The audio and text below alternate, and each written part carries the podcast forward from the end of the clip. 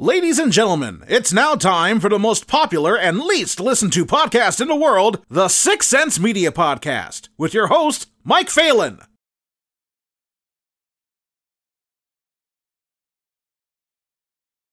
We're actually releasing a collector's edition line of boards for for charity. We're raising money for Covenant House, which is a youth homelessness foundation where we're battling youth homelessness, giving them opportunities to uh, you know, learn trades and and just have a, a safe place to sleep at night.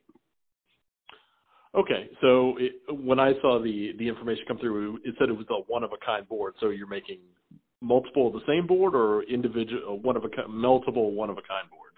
Okay, gotcha. Yeah, it's uh it's 150, Okay. and uh, they're all signed by Zach Levi. How did that design process go down between you two to make this board? Uh, it was actually a little uh, touch and go there for a minute. You know, I I tend to have my own viewpoints on uh, what would make for a good board, and you know, Zach was uh, pretty adamant about uh, doing a sleeping bag design, which made sense, you know, because it goes with the whole, you know, pushing the message that these kids are on the streets and all that. I just couldn't really envision uh, the board, and uh, I got my buddy Nick Akonis to to give me a hand doing like this really rustic, cool version of a sleeping bag turned into a board. And uh and in the end Zach was right. It, it ended up looking a lot cooler than what I had imagined and uh and got the message across. So uh so yeah, it was pretty cool. Well, how long does the design process take to do a board like this? Uh you know, customs man, they're uh they're they're usually pretty touch and go. Like some just happen, you know, like I can someone can pitch an idea, I immediately have the uh like the final product in mind and it comes out great first shot. And then sometimes, you know, I, I design that first one, it doesn't look how I imagined, and then I spend 20 hours, you know, redoing designs, cutting out new versions of it, and just doing trial and error before there actually is the legit final product. And you do all these by hand. You don't you don't uh, do like what I do with like 3D printing is I do it in 3D and then I have something print up for. You do all this by hand, correct? Oh, that's how I originally started out. Uh, Mhm. And then to make it like a viable company, uh, I got a CNC machine which does the carving for me. But Mhm. you know, the designs they start out hand drawn. I scan them in, program them to cut out on the machine, and then there's usually at least uh, one to three hours of hands-on work after it comes off the machine. Uh, these custom boards that are being created, how much are they going to go for a piece? Uh, so these collectors ones, they're uh, 500 bucks a piece. And that's five hundred dollars flat out with shipping and everything, or is shipping on top of that? It's like 10 bucks for shipping. Okay. Yeah. and where are you based out of? Uh, I'm in Daphne, Alabama. So uh, a lot of people don't know there's a coast in Alabama, but we're on the coast. I'm I'm from Tampa, so I'm used to it. Oh, nice, cool.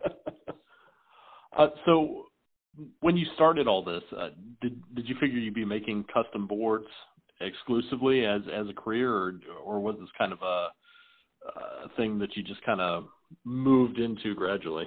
yeah, to be straight up, man, like everything was was just winging it, man. uh, you know, I started out as like a sign maker, and uh, just happened to, you know, think the the process we use making a sign would look cool on a skateboard, and then just started taking orders, and then uh, you know, I went for the whole beach vibe, like most skateboard companies are, and you know, I was I was getting a little bit of traction, but nothing great. But then a buddy commissioned me to do a Justice League series, and after I dropped those like comic book theme boards, that's when stuff like really started taking off, and that that that light bulb went off. That pop culture was going to be my niche, and uh, the you know the fan base is so dedicated that that led into doing these crazy custom boards, and it all kind of organically grew from there. Are you seeing more of a, a fan base coming out of like uh, just like the city areas, or are you seeing more West Coast uh, kind of uh, ocean typical surfer kind of skateboard dudes buying your stuff? Yeah, I feel like definitely coastal is is where it's at, you know, and and LA is my biggest uh, you know, demographic.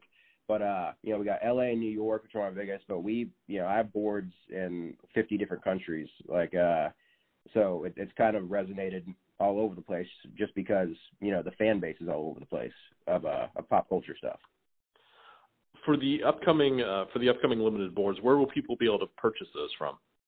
Uh, that'll be at bearwalker.com.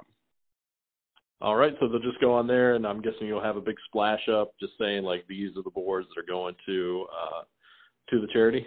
Yeah, yeah, we'll make it really easy to find, you know, and uh, it'll be on the front page, and we'll have a few other links to it, and we're posting the hell out of it on Instagram and all that. But uh, but yeah, just a general overview. We're making 150 of them, and 50 grand from the sales are going to this foundation. Are you doing any other charities in the future, or is this your this is just your first time doing it?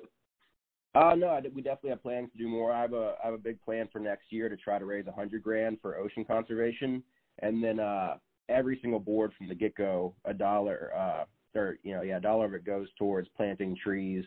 Uh, so basically, every board that we sell, we plant a tree for. Awesome.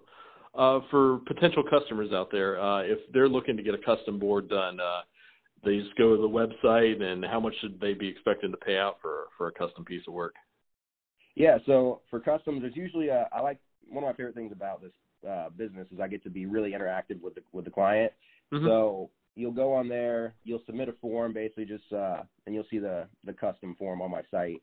But you'll just click on that, describe what you want, and then uh, you know I give you general pricing for what it's going to be. My customs right now are typically around a thousand bucks, uh, but we get a deposit, and then I uh, conduct a phone consultation and we brainstorm together, come up with like the dream board for you, and then in about a month or two, you get a rendering of the board and then uh, pictures throughout the whole process of your build.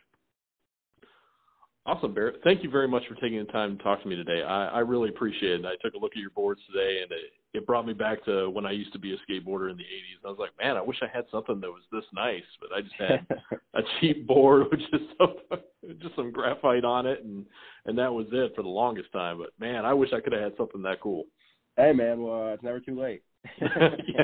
uh, well, you know, when you're getting up to 40, buying a board is not as easy.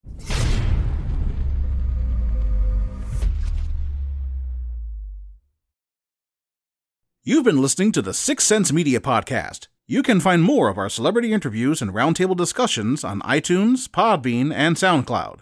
Be sure to check out our movie, TV, and video game coverage at sixsense.com and fanbolt.com.